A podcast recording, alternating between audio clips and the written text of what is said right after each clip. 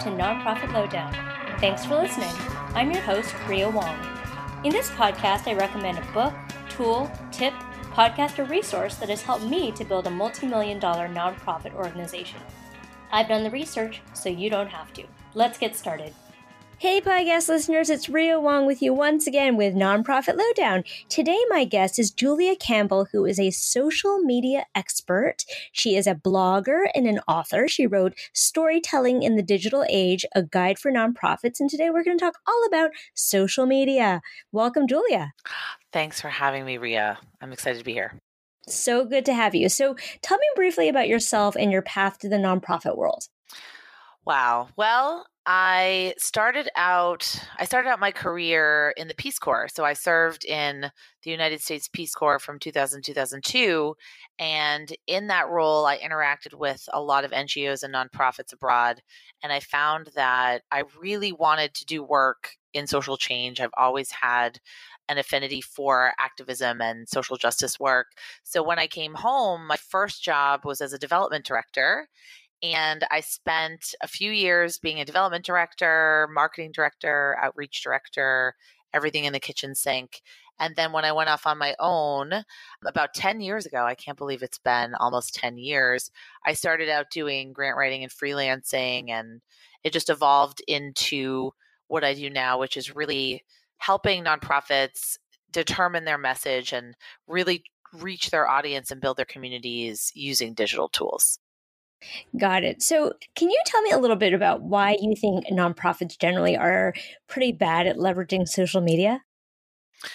Well, nonprofits have a huge problem to face, especially entering 2020.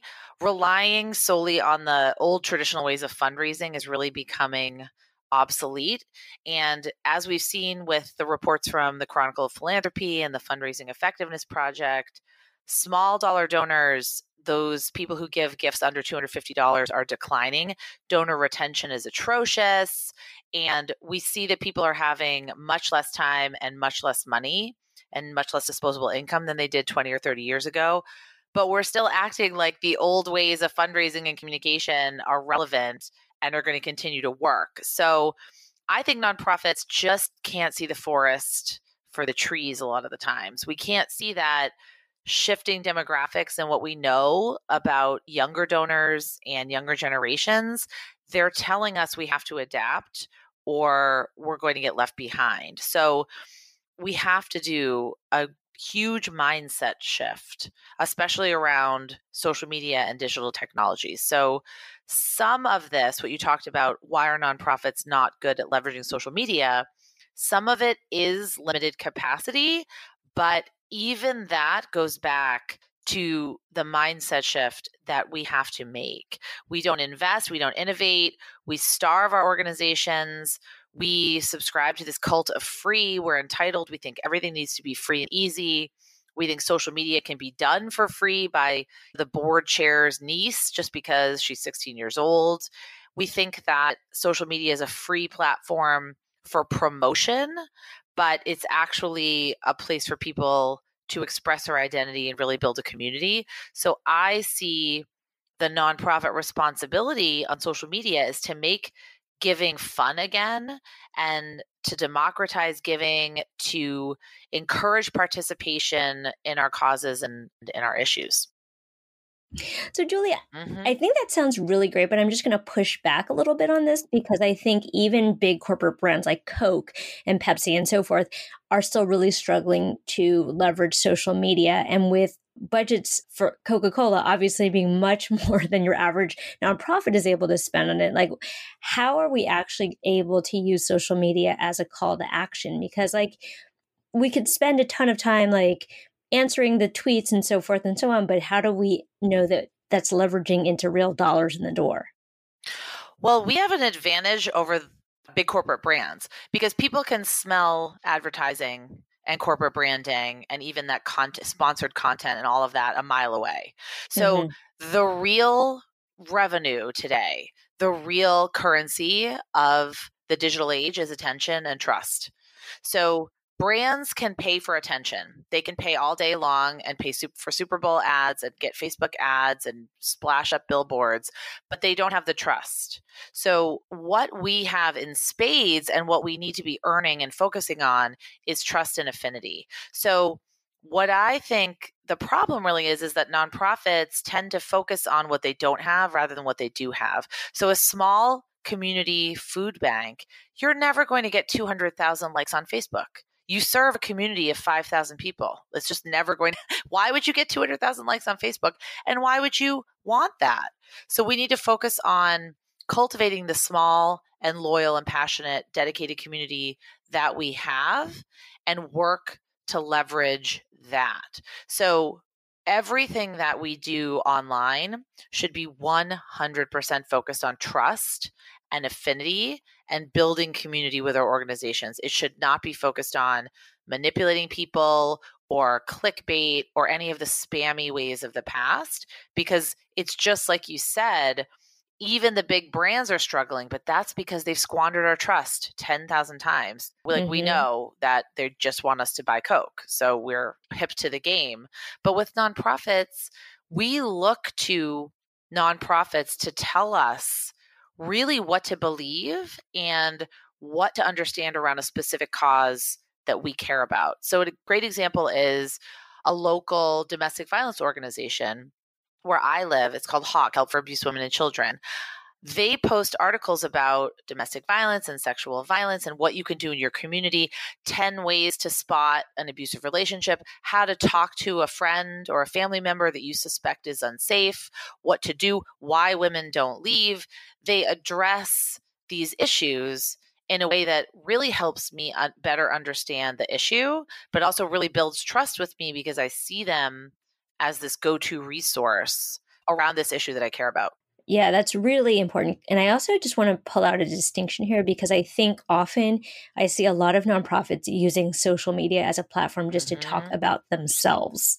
And I think in general, nonprofits don't talk enough about their donors or create donor centric communications. And so I'm just wondering if you can really draw out that distinction of like, how should we be using the social media platforms above and beyond just like talking about how great we are and what our clients are doing, what our kids are doing, et cetera, et cetera. I understand how difficult it is for nonprofits because we are not trained formally in marketing and communications. We're social workers, we're teachers, we're educators, we're whatever, you know, whatever it is that we're working on and we're not trained in this. But donors are looking to us for three things. Number 1, they want to know that we are solving a problem that they care about. That's probably the most important thing that you can do with any communication with a donor. Express that this is a problem that is not going away, and this is a serious problem that needs to be dealt with, and help create that community around the problem. And not everyone is going to care about every problem, but the people that care about your problem and care about solving your problem are going to find you and they're going to come to you. So your communications should resonate and express to me what's the problem. Number two, what is your solution to this problem and why is it good? Why is it effective? Why are you an effective organization? And that doesn't mean what is your ratio of overhead to programs. I don't consider that to be I don't consider that to be a viable measure of a nonprofit's effectiveness.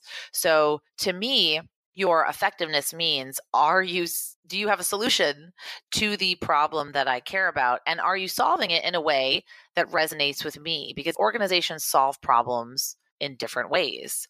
And then number 3, are you having an impact? Are you pushing the needle on this problem?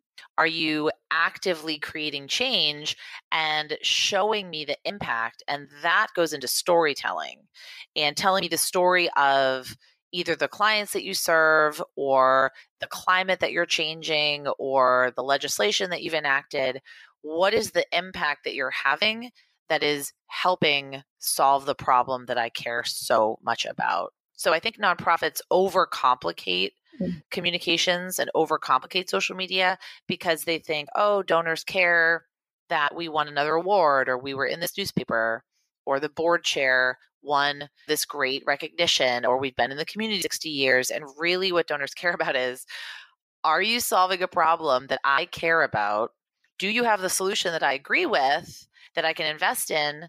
And are you having an impact and in what way? Yeah, I really like that you've put it so simply because the way you say it, it's like it seems so logical, but I think you're right. When you're mm-hmm. on the inside, you're like, I don't know what to put on social media. Like, what am I supposed to say?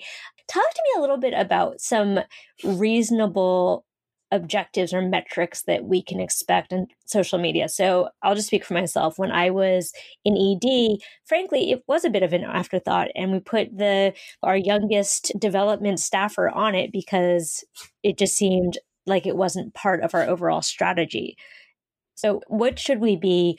How should we be measuring our success? Well, you have to know what you want to achieve at the end of the day, and you have to tie it to your organizational goals. I think the number one goal for social media should be getting people off social media and getting people onto other channels. What do you mean? So you should be I you should be actively mm-hmm. growing your email list. So figuring out how you can entice people to join you mm-hmm. on email. Either that via your social media bios, your Instagram bio, your Twitter bio, your calls to action, things that you post on Facebook, any ads that you purchase, actively growing your email list because we control our email list much more than we control the attention of any of our fans on social media. Also, getting people off social media to donate mm-hmm. or getting people off social media to come to an event. So that should be your number one strategy is to you shouldn't be posting every single day, every single post shouldn't be get on our email list and come donate. But I follow the 80 20 rule on social media. So 80% of what you share should be targeted to your donors, that problem solution impact that I talked about, the building trust, building affinity, sharing stories, building community, and then 20% can be a call to action. Because if you are only sharing calls to action, people are going to tune it out. But if you're sharing right. information that they want to hear about and you're making that emotional connection with them and you're actually solving a problem for them, which is that they want to be better humans. They want to be participating in a cause and an issue that they care about. If you're solving that problem for them, then they're much more likely in the 20% of the time to pay attention to your call to action. And then the other thing I would say is that we need to figure out who we're talking to and what we want to get them to do.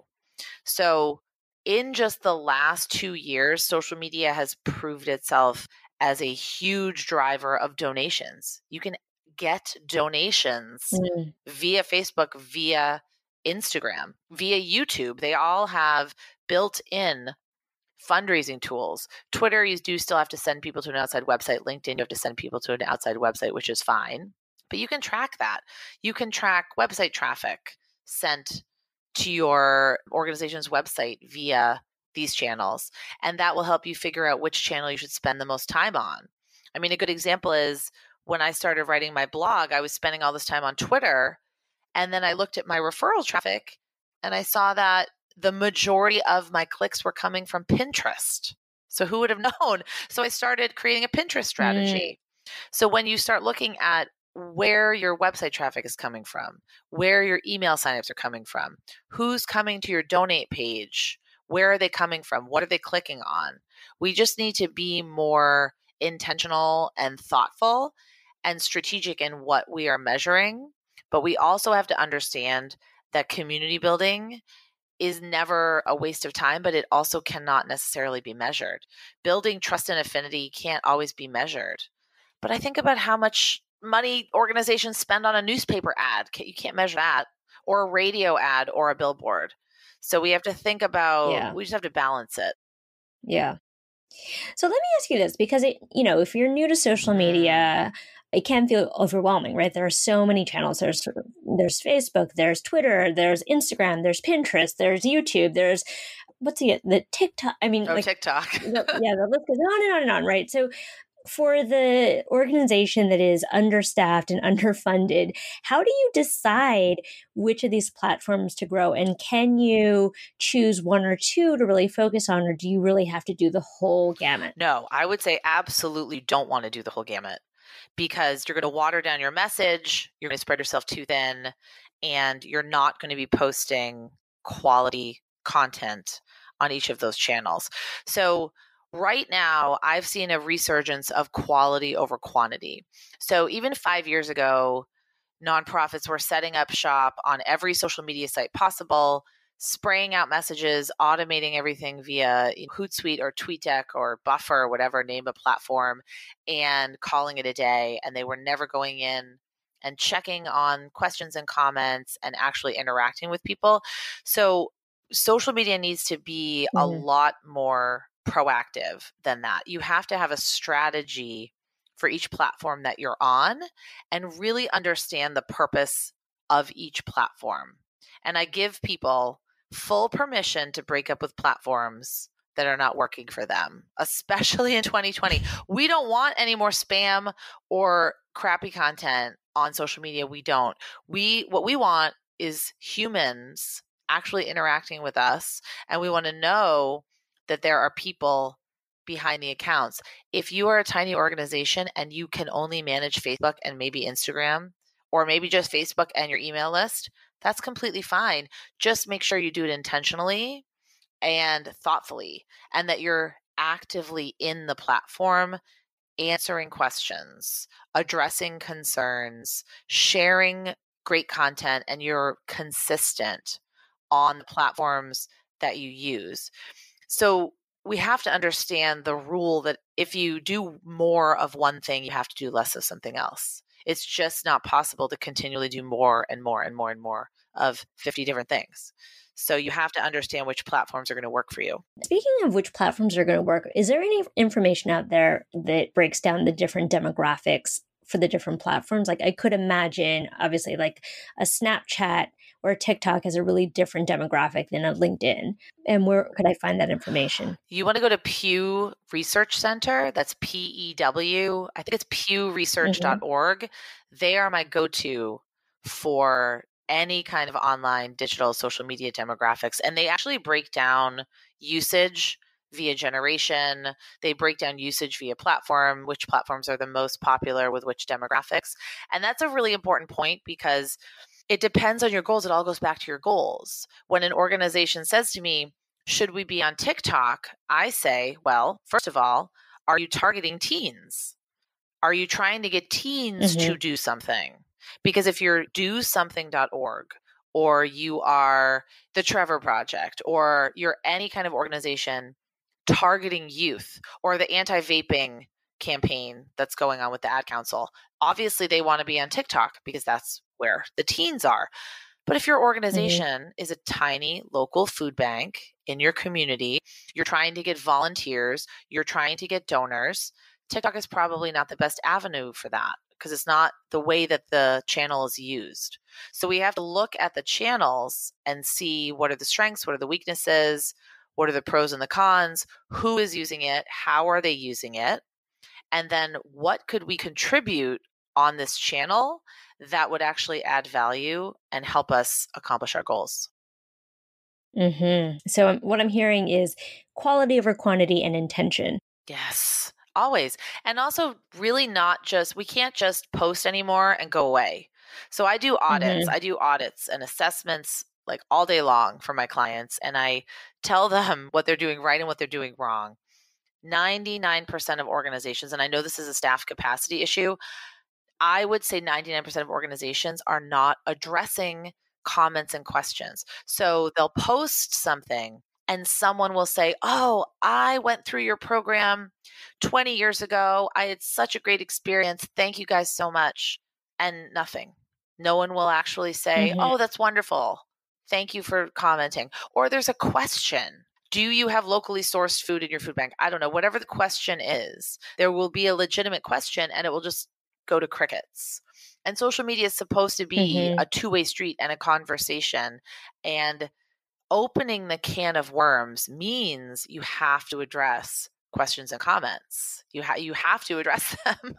so it looks it yeah. looks like your page is just automated and it's run by a robot if you're only posting only posting but never interacting yeah yeah, definitely. And the, it's in the name. It it is inherently social, right? It is an engagement tool. Right. It's not a billboard. Right. We got we started thinking that it was a billboard for some reason, but it's not. So I'm going to say something to you. I, I just want your gut reaction to it. Mm-hmm. Ice bucket challenge.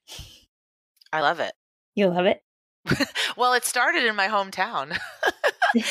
I have a weird affinity for it because it started in Beverly, Massachusetts, which is where I'm from. Peter Frates, Boston College. The Frates family is really well known where I live.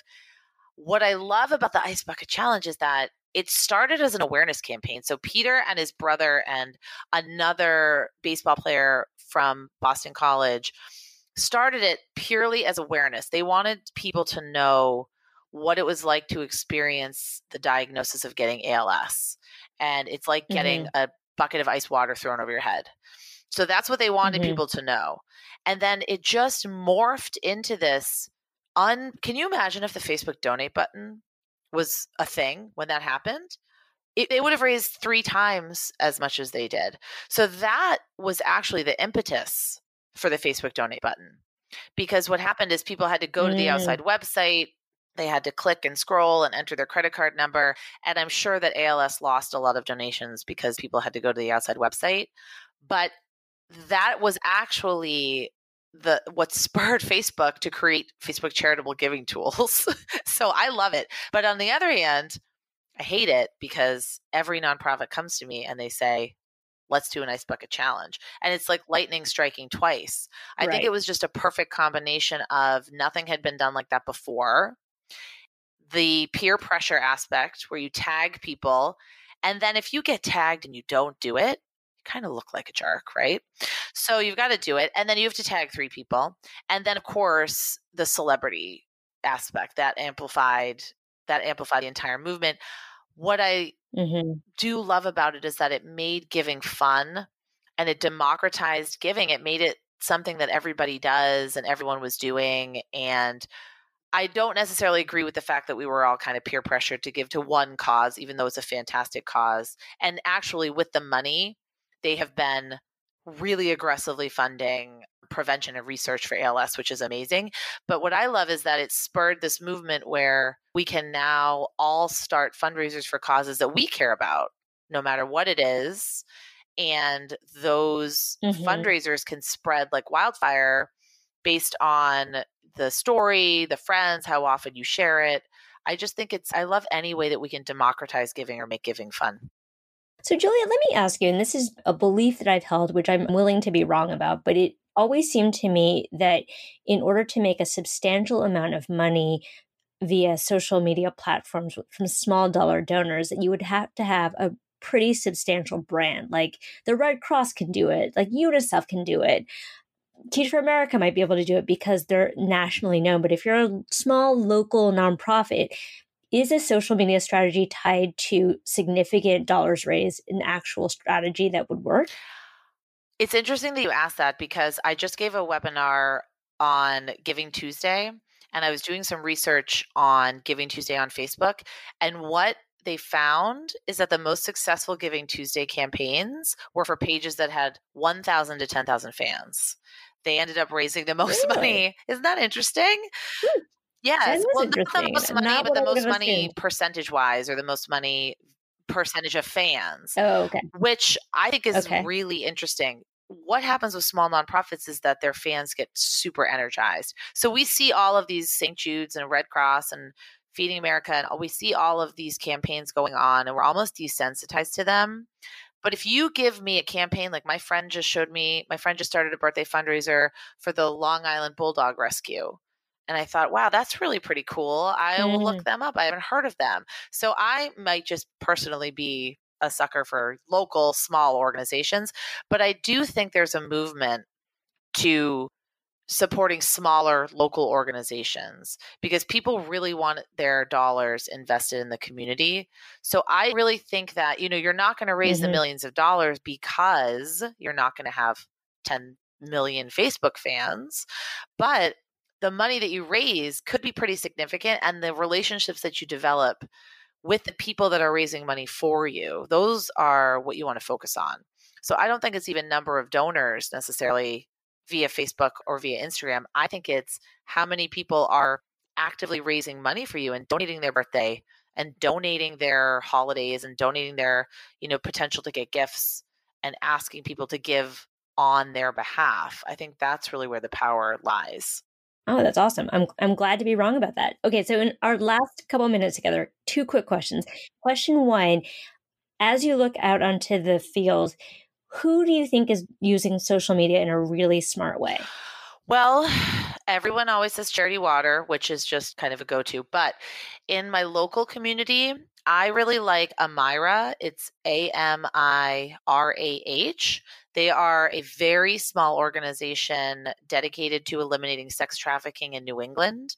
And what I love that they uh-huh. do is they are very simple but very strategic. So they're always posting stories. They never share identifying details of their clients or the names. It's always via the executive director's perspective or the development director. They go live all the time. It's the it's the executive director and her phone talking either from her house mm. or from the office, just saying, Hi, everyone. It's been a really busy week one woman celebrated 60 days of sobriety and another woman got her GED and we just opened up a new office in Connecticut and just giving an update on what's going on, what the funds are going to, nothing mm-hmm. flashy. I absolutely think they're doing such an incredible job. Another small organization where I live is called Rosie's Place and they serve women in crisis mm-hmm. in Boston and they have probably I think it's 25 different programs and they're always showcasing the staff in action. They're always talking about how laws in Massachusetts are affecting their clients. They're talking about the stories of transformation that their clients go through. They have one person, one development slash marketing person. And then the third organization that I want to call out is Plummer Youth Promise. They're in Salem, Mass. Tiny, tiny organization, maybe maybe 10 staff, and they're a foster care organization. And their email marketing is amazing. They send a very short email once a week, and it's always a story about something that the donations did, how my donation has has impacted someone's life, and it's a letter from the executive director they never share client details either. They always do it from the perspective of the staff or the executive director. And just the storytelling that they do is really, really compelling. So, small nonprofits, they can do this and they right. do do this well. And I assure you they can do it. Okay. So, um, I'll make sure to put those in the show notes. Last question for you. What are some actionable things that a small nonprofit can do right now to increase their social media efficacy? Okay. Well, delete all of those blog posts that you've been meaning to read. Ignore all of the statistics that you're seeing. Don't ever read anything about statistics on social media. That doesn't apply to your organization. Think about your goals and your audience, and then pick two platforms that match your goal and your audience. If your goal is we want to get a ton of new donors, and our audience tends to be millennials or Gen X, then you want to be on Facebook. That's just a if our goal is we want teens to stop vaping, well, then you've got to be on TikTok and Snapchat and probably Instagram. So you have to look at your goal, you have to look at your audience and then match one or two platforms to your audience. And if you need help with that, go to pewresearch.org. We talked about that talk to your audience. What do they use? What do they like to use? Where are they? What kind of social media platforms are they active on? What other nonprofits do they really like? What kind of content do they like? So I think that's probably my very first actionable actionable step is just stop the spinning crazy hamster wheel and really go over your goals, mm-hmm. your audience and pick two platforms that match. That's great. Well, Julie, we are out of time. I will make sure to post your information in the show notes for anyone who wants to get in touch with you and work with you. And I really appreciate your time. Thank you so much. Thanks so much, Ria. This is great.